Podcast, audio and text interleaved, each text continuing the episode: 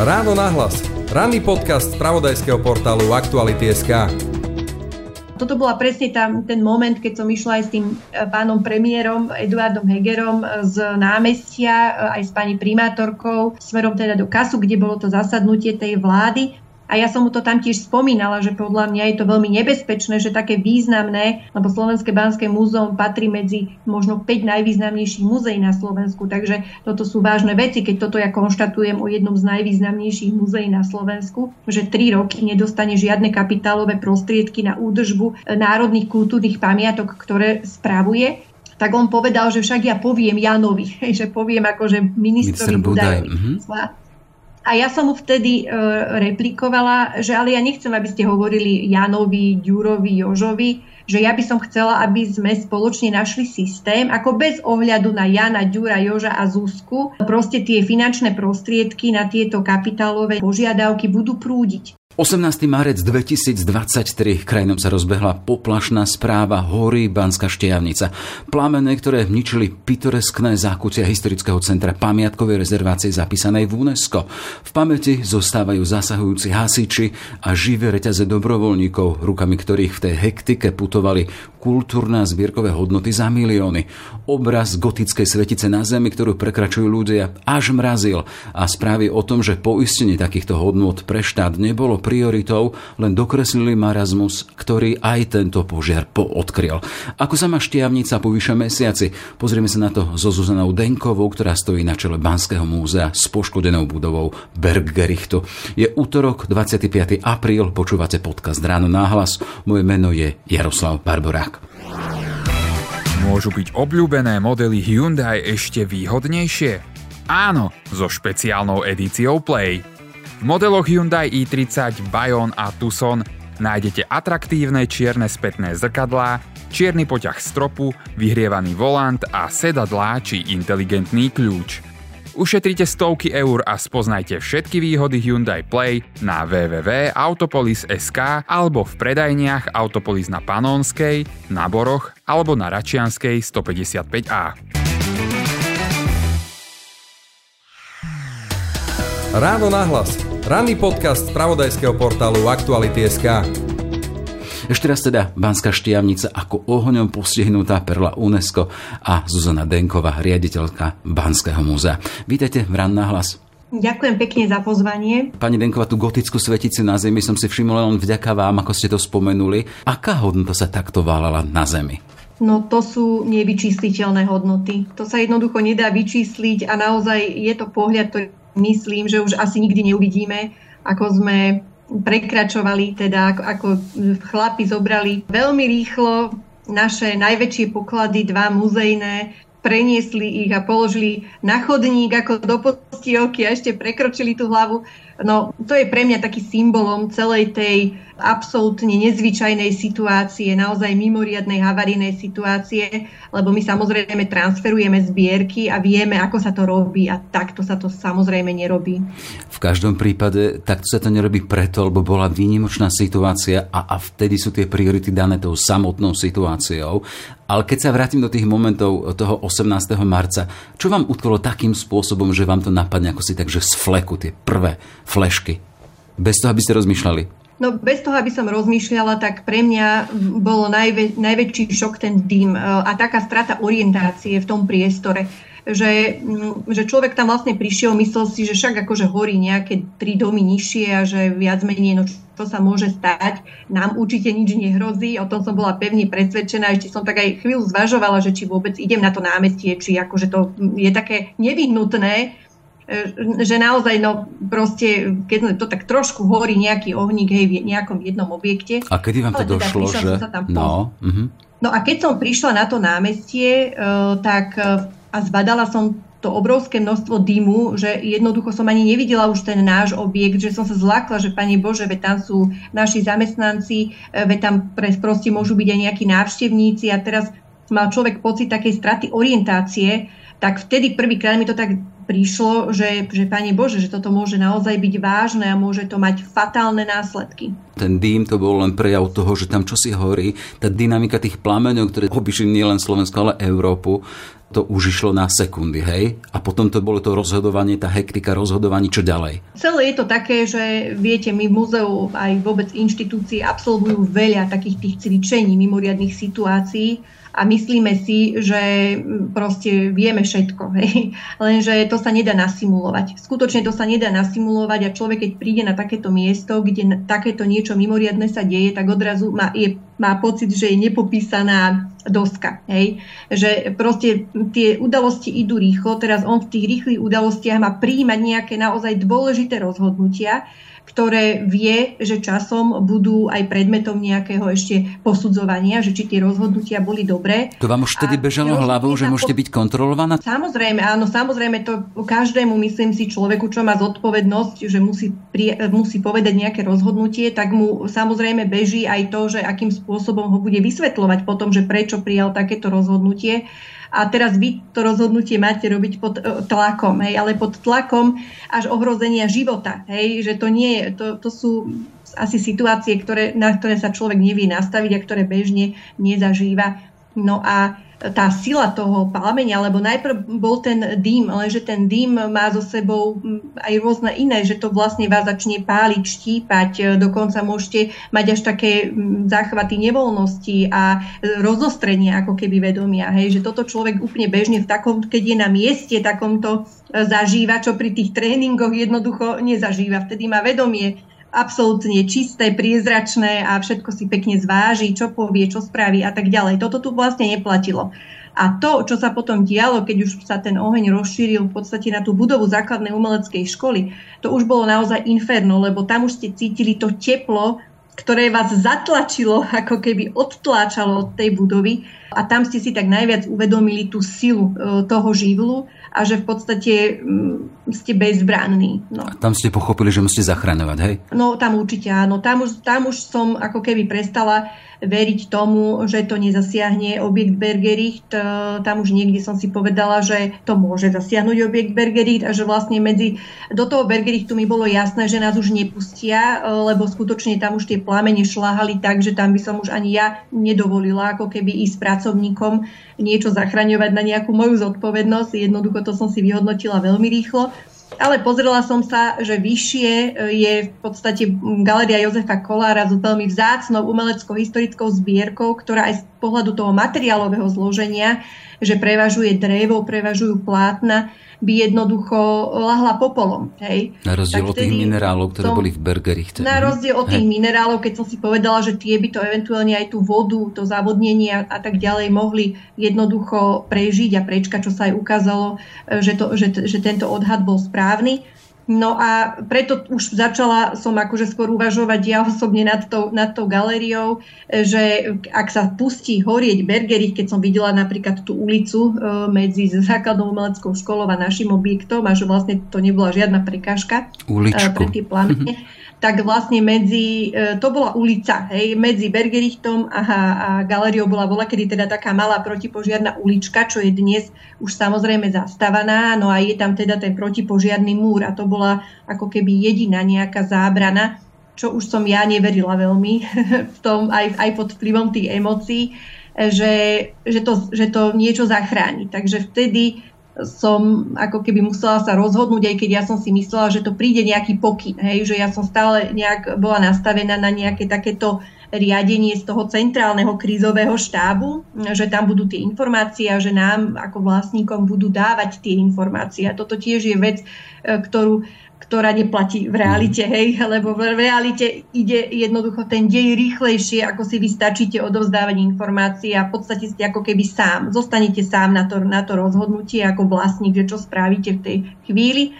No a my sme sa teda potom s kolektívou pracovníkov, čo sme tam boli, rozhodli, že proste poďme evakuovať, že jednoducho nevydržíme to potom psychicky, keď budeme pozerať už na ten horiaci Bergericht, že či tie plamene preskočia aj na tú budovu galérie, alebo nie, lebo to boli hodiny zase. Hej, hodiny sa viac menej bojovalo ako keby o tú galériu a hodiny to vyzeralo tak, že každú chvíľu to môže preskočiť aj na ten druhý objekt. My sme viac menej potom vykonali aj takú pasportizáciu pro monumenta organizácia objektu Bergericht po požiari a vlastne sa zistilo, že sú kaverny v tom protipožiarnom múre a že jedna taká kaverna dokonca siaha alebo prechádza až do galérie.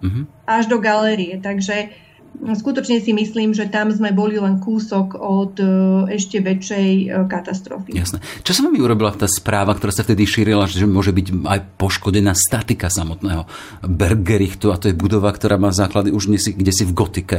A to by znamenalo možno čo? Možno rúcanie? Alebo čo to s vami robilo?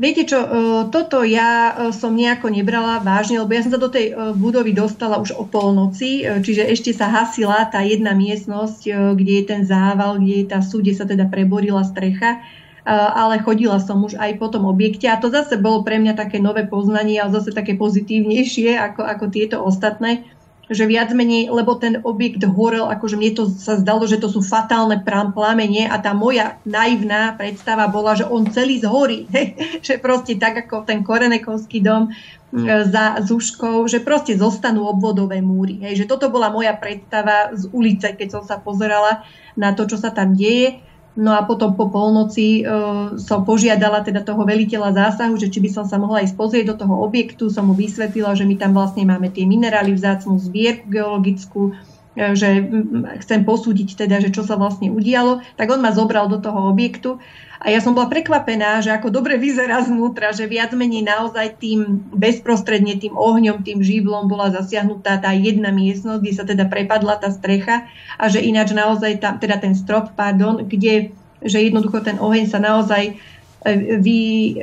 vyzúril len v tom podkrovnom priestore. No a potom trochu samozrejme boli zadimené tie dve miestnosti, ktoré s ňou susedili, ale tie ostatné miestnosti nám zničila voda. Uh-huh.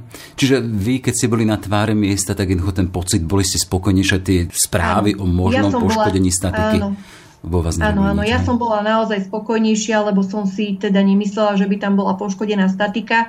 Ale samozrejme my sme potom už hneď ráno tam mali aj statika, ktorý nám už potom dal takú tú expertízu, že naozaj takéto niečo tam nepredpokladá. Viac menej jeden strop ešte je taký trošku v nestabilnej možno podobe, že tam hrozí možno nejaké jeho ešte preborenie alebo že by mohol pracovať, ale ani ten za ten mesiac, čo už máme vlastne 5 týždňov, tak zostal ako keby v tom stave, akom zlom bol a ďalej tá degradácia nejak nepokračovala. Takže naozaj len tá jedna miestnosť je úplne zničená.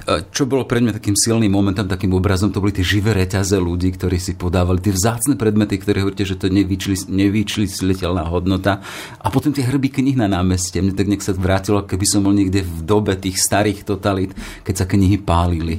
Áno, toto je zase taká ďalšia vec alebo moment, ktorý vás nenaučia pri mimoriadnych situáciách, že napríklad vy idete evakuovať verejnú inštitúciu a že či môžete do toho zahrnúť napríklad verejnosť, že aké to má rizika, napríklad to, že zapojíte verejnosť do takéhoto niečoho, keď evakuujete zbierku, že podľa mňa by to niekde malo byť, to je taký môj podnet na najbližšie školenie, že aj nad tým toto zhodnotiť nejako, lebo áno, my sme išli ako pracovníci, mali sme na to nejaký systém, povedali sme si, že no dobre, nevieme, či máme pol hodinu, či máme hodinu, takže nie je čas teraz túto začať báliť a veľmi precízne niečo prekladať, jednoducho zoberieme, vyniesieme na ulicu, na druhú stranu ulice, keď aj budova začne horieť, my to z tej druhej strany ulice môžeme si pomaly teda transferovať do bezpečia. Takže toto bol úplne plný prvý plán a odrazu tam bolo ďalších najprv 10, 15, 20, 50 ľudí a vtedy mi začalo chodiť ako keby zase hlavou to riziko, že ale Pane Bože, veď tí ľudia nevedia, ako majú pristúpiť k tej zbierke. Teraz naozaj riziko napríklad krádež, lebo my máme dve autá, ktoré sme my vedeli uplatniť, lenže tam bolo množstvo aut, ktoré chodili hore-dole medzi teda galériou a Starým zámkom. Čiže rýchlo za pochodu som vymyslela, že proste do každého toho auta som posadila jedného nášho pracovníka, že ty proste s týmto autom musíš dojsť na Starý zámok, počkať, kým sa všetko z toho auta vyloží, skontrolovať to a tým s tým autom sa vrátiť späť, že budeš taký kapitán. Potom jednu som spravila kapitánkou tej ulice, že tam, kde sme to ukladali, že ty sa stadiaľ to nemôžeš pohnúť, ty tu zostaň, stoj, aby nikto jednoducho odniesol stáde odtiaľ teda nejaké zácne umelecké dielo. Takže samozrejme, presne som vedela, že sa začnú a aj sa začali urbánne legendy šíriť, hej, ako nám vlastne rozkradli umeleckú historickú zbierku, ako už večer na Bazoši sa predávali diela z galérie a podobne. A môžete z istotou povedať alebo vyvrátiť tieto urbánne legendy? Áno, už to môžem z istotou vyvrátiť, lebo my sme viac menej vykonali už mimoriadne revízie, aj teda našej zbierky, aj deponátov, aj vypožičaných zbierkových predmetov z iných múzeí. A viac menej dohľadávame teda dva predmety, jeden taký svietnik kovový, úplne nepodstatný z hľadiska nejakej hodnoty a jednu takú kópiu archiválie, ktorá je drobná a je možná, že v tom, ešte stále je to teda na starom zámku uložené teda mimo toho nášho úložného systému, že sa nájde. Ale žiadne vzácne, ako keby umelecké dielo Gverkovia, Kolárovia, lebo totižto o nich hovorili tieto fámy a mne chodili napríklad správy potom od tých ľudí, ktorí vedeli, že som ich videla, že pomáhali pri tej evakuácii, že ale my sme nič neukradli, hej, že my vás ubezpečujeme, že naozaj sme nič neukradli, že aj potom už to tým ľuďom samotným ako keby začalo byť také nepríjemné. Že boli súčasťou tej evakuácie. Ako sa hovoríš, za dobrotu nášho obrotu. Mm-hmm. Že na dobrotu nášho obrotu. No. Hej, ale všimol som si, že disponujete aj kamerovými záznamy z námestia, áno, ktoré teda nepotvrdili nič. Áno, to tiež sme si hneď zabezpečili, že teda sme si dali stiahnuť kamerové záznamy, aj naše vlastné a ešte aj od iných ľudí, ktorí tam teda majú kamery. A sme si povedali, že keby teda náhodou niečo sa také stalo, lebo to sa mohlo stať, viete, to som ja v žiadnom prípade nevedela ako keby zaručiť, že sa nič také nestane. Ja som sa tiež mohla len spoľahnúť, že tie opatrenia obmedzia túto možnosť a že aj tým, že je to živelné, že je to rýchle, že nejaký premyslený nemá čas ako keby zlodej sa začať niečo takéto ako keby robiť. Takže sme sa aj potom tak druhokrokovo, že keby aj niečo sa stalo, no tak budeme to mať minimálne na tých záznamoch, ktoré potom sprístupníme teda polícii a veríme, že by teda to sa dalo rýchlo vyriešiť. Jasné. A pani Denko, ja som si všimol aj vaše statusy na sociálnej sieti, a ktoré nepopisujú len teda, majú takú tú nadstavbu, že nie sú len opisom danej situácie, ale za ním je čosi ešte nad tým, taká nejaká nadstavba. Ja len zacitujem a z toho to bude jasné. Malý úryvok, ak dovolíte.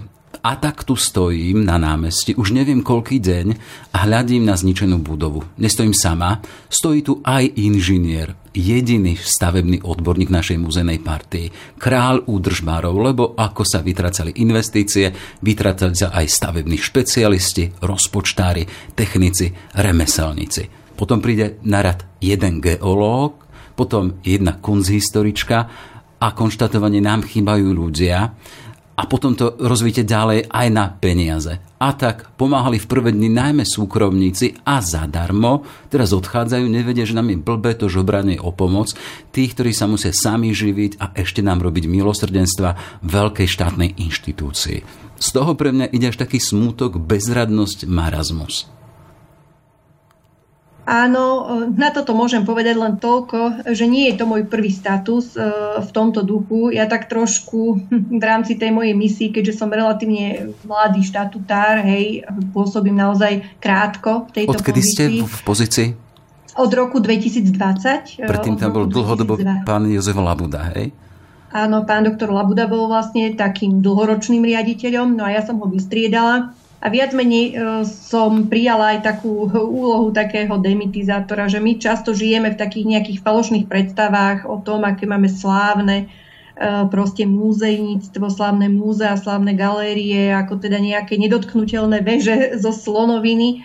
No a ja si myslím, že tá nová generácia už trošku musí začať ako keby rušiť tieto mýty o tých zanietených pracovníkov, ktorí vlastne na úkor svojich rodín a svojich prostriedkov proste nám tam zachraňujú naše kultúrne dedičstvo, kým tej spoločnosti je to úplne jedno. A je to jedno aj tým politikom alebo tým, ktorý štát riadia. Takže by som povedala, že to, mám sériu ako keby takýchto písomných výstupov za roky posledné. No a tento samozrejme hovoril o tom, že keď máte finančne a personálne deprivovanú inštitúciu, tak ona možno v tých dobrých časoch dokáže prežívať. ale keď prídu zlé časy, keď sa stane nejaká takáto katastrofa, tak vtedy sa to vlastne ukáže naplno. Hej, všetko to, čo možno dokážete skrývať pred tou verejnosťou, tak v takomto okamihu už neskriete nič a potom sa stane aj to, čo sa stalo, že vlastne zistíte, že vy nemáte na koho ani delegovať úlohy. Že je to taká totálna bezmocnosť, keď nemáte finančné prostriedky, lebo my naozaj nás to zasiahlo v čase, kedy sme mali v jednej tabulke za vyše 100 000 nezaplatených faktúr za energie, ktoré napriek tomu, že tá energetická kríza je už druhý rok, tak nám nebol upravený rozpočet týmto spôsobom minulý rok, že aha, že budete mať energetickú krízu, tak predpokladáme zvýšené zálohové faktúry a teda tu máte. Ale vlastne my máme ten istý rozpočet a mohli sme začať žiadať, hej, a argumentovať, že proste áno, ale my toto z vlastných zdrojov nedokážeme pokryť. Jednoducho tieto zvýšené náklady na energie. Máme problém pokryť aj tie, ktoré boli predtým, pred energetickou krízou. Takže keď toto by máte na jednej strane a teraz máte začať podpisovať nové objednávky, ktoré nie sú kryté proste finančnými prostriedkami. To je jednoducho trestné v podstate, hej, že to by ste vy nemali robiť ako štatutár. A teraz máte tú dilemu, no podpíšem aspoň tú objednávku, budem sa spoliehať na tú štátnu pomoc a budem teda dúfať, že kým príde faktúra, takže prídu aj tie finančné prostriedky na sanáciu škôd po požiari, alebo jednoducho to nespravím, ale tým pádom zase ešte viac sa podpíšem pod zhoršovanie toho stavu, či už teda tej geologickej zbierky, ktorú sme museli evakuovať, alebo potom aj vypratávanie napríklad samotného objektu Bergerichtu, lebo my sme jednoducho hneď museli začať robiť nejaké kroky na to, aby sa ten objekt začal presúšať, lebo to je v podstate najdôležitejšie, lebo to neznamená nič, že teraz nemá statické poruchy. Ale my, ak ten objekt by sme nechali na pospas osudu, tak by o chvíľu tie statické poruchy naozaj významné zaznamenal. Hej, vy keď ste písali o tom, že máte potom jednom odborníkovi, či údržbu, ten král údržbárov v úvodzovkách, teda tam ešte bola taká poznámka, ale každý to robí ešte popri inej robote, aby sa mohol uživiť. Ale sa chcem spýtať, vy ste písali v kontexte toho, že potrebujete v danom momente tých ľudí, aby sa veci zachraňovali, sanovali. Ako to dopadlo so zbierkami? No my jednoducho naozaj, ja už zase dlhodobo upozorňujem na to, že Slovenské banské múzeum je personálne deprivované. Že naozaj my nedokážem, ani nemáme odborníkov na mnohé špecializácie, ktoré múzeum, ktoré spravuje takéto obrovské množstvo nehnuteľností, by proste malo mať a že to je na úkor tých nehnuteľností, že my jednoducho nemáme ako keby tých odborníkov. No a potom, takže my v tomto, toto je zase taký dlhodobý nejaký proces a teraz sa to ako keby ukázalo zase v tej celej nahote, že naozaj máme jedného jediného stavebného inžiniera, lenže druhý problém je ten, že my máme problém aj takýchto odborníkov a odborníčky zamestnať, lebo jednoducho my nie sme zaujímaví pre profesie, ktoré môžu fungovať aj v súkromnom sektore, hej, že my ľudovo povedané ich nevieme zaplatiť. A preto mnohí z našich zamestnancov, ktorí sú živitelia rodín, a to je tiež pravda, ktorú sa snažíme nejak zamlčovať pred verejnosťou, že majú aj iné joby, hej, kde si ako keby zarobia tie finančné prostriedky, lebo ináč by vlastne v múzeu ani nepracovali, hej, lebo by jednoducho neužili svoju rodinu. Takže toto je taký ten druhý problém, že napriek tomu, že napríklad ja tieto 3 roky sa snažím otvárať a robiť výzvy, a naozaj obsadzovať vo verejnej súťaži pracovné miesta, tak narážam na ten problém, že tých záujemcov je veľmi málo a kvalitných záujemcovia takmer nie sú. Málo preto, lebo nedostanú peniaze, ktoré by dostali v súkromnom sektore asi, čo? Málo z tých finančných dôvodov, samozrejme, že tie mzdy sú neuveriteľne nízke. No ale aj tie pracovné podmienky sú náročné, hej, že vy pracujete naozaj v prostredí, kde v zime je zima totálna, proste v prostredí, ktoré je veľmi zložité aj na pohybovanie. Jednoducho nie je jednoduché pracovať v prostredí historických budov. Je to proste zase nejaká záťaž, na ktorú musíte byť nastavení. Vy ste napísali o tom žobrani o pomoc, že robíme to bežne a aj v pokojných časoch. Chcem sa spýtať, či už prišli peniaze, alebo už po tých, už ubehol takmer 5 týždňov, po pár dňoch tam prišla aj zasadla vláda a schválila aj financie a milióny, konkrétne 4 milióny na sanáciu objektov a potom ďalších 7 pre ministerstvo na obnovu poškodených budov a archívov v ich správe do roku 2025. Prišlo už niečo? No nie, nám neprišlo, lebo tak toto sú peniaze, ktoré vlastne majú prísť na tie ministerstva. Hej? Mm-hmm. Čiže na ministerstvo životného prostredia a na ministerstvo vnútra. Vy ste vzriadovateľ na pôsobnosti životného prostredia, čiže zatiaľ ste nedostali nič? Nie, my sme zatiaľ nedostali tieto finančné prostriedky. A čakáte? No, čakáme, ale tak zase už beriem to tak, že už je to uznesenie na svete, tak pravdepodobne už sú tam len nejaké teda procesuálne úkony, ktoré musia prebehnúť, aby teda tieto finančné prostriedky prišli. Ale neviem, či teda prídu priamo nám, alebo akým spôsobom bude nastavená tá schéma, že budú teda na MŽP a my budeme nejak si refundovať potom z nich tie jednotlivé náklady, ktoré budeme mať. Nepoznám tento mechanizmus, priznám sa, že som zatiaľ s nikým, kto by vedel o tomto, akým spôsobom to bude prebiehať, nediskutovala. Viem len, že MŽP už poslalo na ministerstvo financií ako keby takú žiadosť, takú prvú tranžu na také tie najprvé ešte len úkony, ktoré sa vlastne týkajú likvidácie tej súčasnej strechy a výstavby dočasnej strechy, ktorú my teda paralelne, ako čakáme na tie finančné prostriedky, súťažíme teda cez elektronický systém verejného obstarávania. V tejto súvislosti sa chcem spýtať, keď hovoríme o zriadzovateľovi, ako to vlastne dopadlo s tým nepoistením, lebo keď som robil deň potom, ako sa to u vás stalo práve s pánom Labudom, bývalým dlhoročným riaditeľom vášho Banského múzea, on hovoril teda, že nie sú poistené budovy a ani to, čo v tých budovách je. A zasa len zacitujem to, čo ste tam potom vy uviedli. Až keď horelo, prišiel náš minister na muzeum z Hornisku, sa iba letmo zastavil, radšej nič nesľúbil, už nehovoril nemáme, ako hovoril 3 roky, ale hovoril, že som mala inak žiadať inou formou na inom tlačive. Najsprávne tlačivo máme poistenie možno aj tých 1500 eur na schody na Nový Zámok. Čiže ako? No toto je zase taká vec, na ktorú sa žiada dlhšia odpoveď, lebo totižto my dostávame z ministerstva taký ten bežný transfer, ktorý nám čiastočne pokrýva mzdy. Na iné si teda musíme zarábať. No a potom sú vlastne vždy v tom pláne hlavných úloh také tie investičné úlohy, hej, tam máte na údržbu objektov, na sanáciu havarijných stavov alebo aj na nejaké rozvojové projekty. A na to sa získavali väčšinou také kapitálové prostriedky.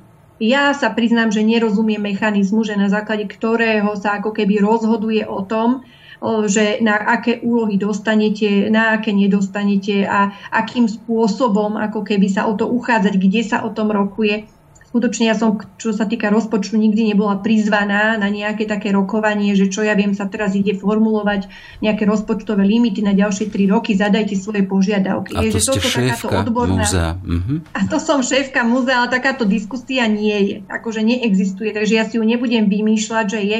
Jednoducho nám príde nejaký papier, tu máte budžet a vy si to nejak rozčítajte, hej, a to je vlastne všetko. Ale ten budžet tak či tak je len vždy na tie mzdy. Hej, takže akokoľvek si to rozčítame, je to aj tak jedno. Takže to je taký ten zase podľa mňa systematický problém, že kapitálové prostriedky sa tu viažu na nejaké rozhodnutie možno naozaj tých najvyšších osôb, čiže v pozícii nejakého vedenia toho ministerstva, že ktoré tie investičné náklady budeme považovať za priority a tým ako keby tie finančné prostriedky dáme. Ale a tým ostatným teda nedáme. Ale nie je to, hovorím, také systematické. Je to o osobnom rozhodnutí, buď teda ministra, alebo možno o tých kontaktoch toho štatutára na to vedenie toho ministerstva, že dokáže si ako keby vydobiť a presadiť, že áno a pôjdu sem tieto prostriedky. No tak v tomto prípade musím povedať, že som mimoriadne slabý štatutár, lebo mne sa nepodarilo ani za 1 rok presadiť, ani teda len o tom diskutovať žiadne naše žiadosti o kapitálové prostriedky. Čiže ani v roku 2020, ani 2021, ani 2022 sme nedostali ani euro na žiadny náš investičný ako keby projekt a vždy to zostalo len pri tých žiadostiach, ktoré my sme teda posielali a posielali sme ich teda pravidelne, kde sme upozorňovali na naše potreby. Ale hovorím už potom tá spätná väzba, že berieme vás nejak vážne, rešpektujeme, že to, čo píšete, asi je relevantné, tak poďme o tom diskutovať. Tak toto ja som proste nezažila. A toto bola presne ten moment, keď som išla aj s tým pánom premiérom Eduardom Hegerom z námestia, aj s pani primátorkou, smerom teda do KASu, kde bolo to zasadnutie tej vlády. A A ja som mu to tam tiež spomínala, že podľa mňa je to veľmi nebezpečné, že také významné, lebo Slovenské banské múzeum patrí medzi možno 5 najvýznamnejších múzeí na Slovensku. Takže toto sú vážne veci, keď toto ja konštatujem o jednom z najvýznamnejších múzeí na Slovensku, že 3 roky nedostane žiadne kapitálové prostriedky na údržbu národných kultúrnych pamiatok, ktoré spravuje, tak on povedal, že však ja poviem Janovi, že poviem akože ministrovi Budajovi. A ja som mu vtedy replikovala, že ale ja nechcem, aby ste hovorili Janovi, Ďurovi, Jožovi, že ja by som chcela, aby sme spoločne našli systém, ako bez ohľadu na Jana, Ďura, Joža a Zuzku, proste tie finančné prostriedky na tieto kapitálové nejaké požiadavky budú prúdiť. Že proste nájsť ten systém. Že to by som ja čakala od premiéra ako o pretlačanie nejakých takých partikulárnych požiadaviek. Mne sa to proste nepáči, tá metóda, že široké lakte, aj že to je ako keby dobrý štatutár, kto má široké lakte a vie si to tam vyboxovať alebo čo. No v každom prípade prišla aj odpoveď, aj tam nejaký ten posun, že nájsť to správne tlačivo. Hej? Ako to prišlo v úvodzokách od toho Jana informácia. Čiže našli si to správne tlačivo? A je to poistené? No áno. To je teda otázka poistiek. Priznám sa, že ja som si myslela, že všetci teda vedia, alebo my sme teda vždy v tom tak žili, že všetci vedia, že mnohé slovenské múzeá, to sa vonkoncom netýka len SBM, nemajú poistené svoje objekty a nemajú poistené ani zbierky. Keď som sa stala, takže bola to téma, ktorá proste u nás bežne rezonovala a veľa sme o tom diskutovali. Keď som sa stala štatutárkou, tak samozrejme ma chytila taká tá zodpovednosť, že by som mala vyvinúť aspoň nejakú teda iniciatívu v tomto smere. Tak sme robili aj taký prieskum medzi múzeami, lebo som chcela nejaké podporné argumenty, že ako je to inde. Tak sme robili taký prieskum v spolupráci so Zväzom múzeí, z ktorého nám vyšlo, že vlastne tie objekty tých múzeí, aj tie zbierky poistujú zriaďovatelia, lebo je to jednoducho lacnejšie mať nejakú rámcovú zmluvu na všetok svoj majetok, ako keď partikulárne si každý jeden viac, druhý menej výhodne jednoducho, lebo jeden má na to expertov, druhý nemá na to expertov, proste je to tiež špecializovaný proces, tiež to nemôže hocikto akože sa takto rozhodnúť. Ide o veľké verejné peniaze, povedzme si tak, ako je. Čiže ja si myslím, že to majú zase robiť odborníci a tými kapacitami predsa len viac právnymi oddeleniami a podobne majú alebo disponujú títo zriaďovatelia. Takže my sme si ako keby vytvorili tento taký materiál, kde sme potom informovali ako keby ministerstvo, že teda nemáme poistený ten majetok a že tá prax na Slovensku je taká, že je to skôr otázka na zriaďovateľa.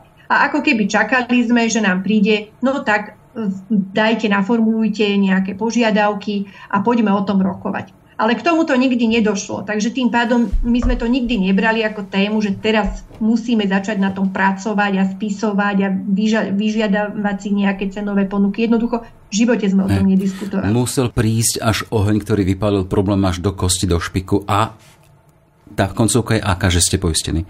No tá koncovka je momentálne taká, že my sme súpis toho svojho majetku, inventáru, aj zbierky poslali jednej teda spoločnosti, ktorá nám má v našom mene teda osloviť rôzne poisťovne, bude vypracovaná nejaká ponuka a ministerstvo nám teda prislúbilo finančné prostriedky potom.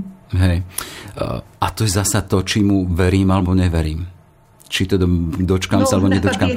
Na papieri to teda nemáme, ale hovorím, máme tento prísľub, takže my keď to budeme vedieť kvantifikovať, lebo my to dnes nevieme kvantifikovať zodpovedne, tak keď to budeme vedieť, tak máme prísľub, že jednoducho nám budú tieto požiadavky splnené. Aj, máme posledné 4 minútky a ešte ten jeden rozmer celého toho strašného, čo sa nám stalo, tá solidarita verejnosti. Minulý týždeň pred pár dňami v Bratislave bol špeciálny koncert na pomoc postihnutej Banskej Štiavnice. Tam ste boli. V deň, keď podcast vysielame, čiže v utorok, sa aj končí tá možnosť prispieť do verejnej zbierky cez službu Donio. A keď som si pozeral teraz pred polhodinkou, koľko tam je, prispelo na ňu 4525 darcov a prispelo sumou takmer 177 000 eur.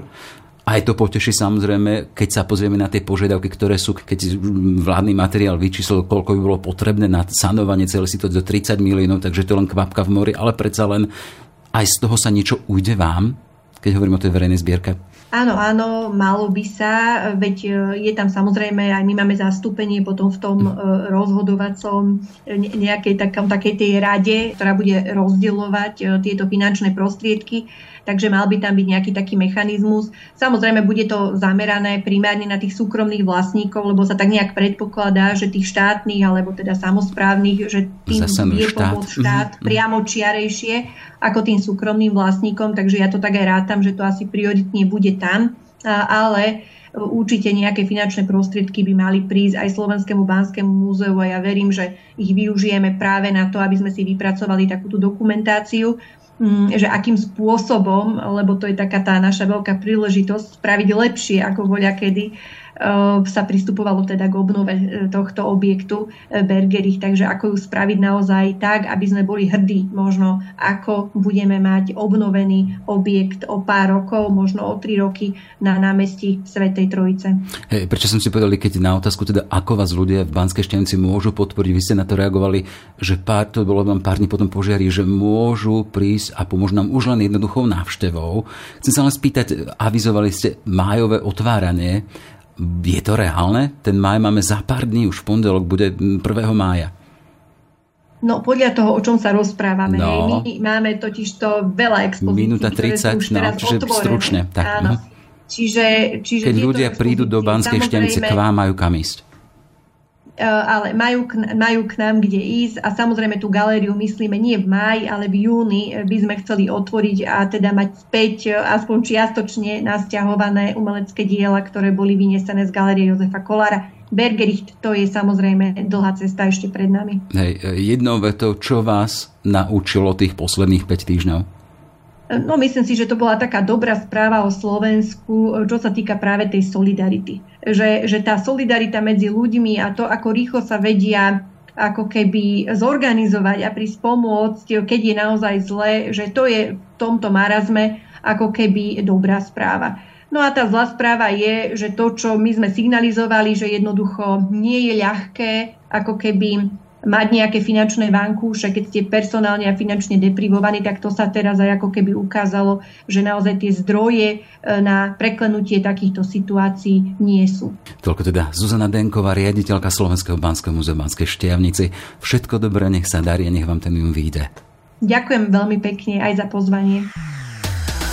Všetky podcasty z spravodajského portálu Aktuality.sk nájdete na Spotify a v ďalších podcastových aplikáciách.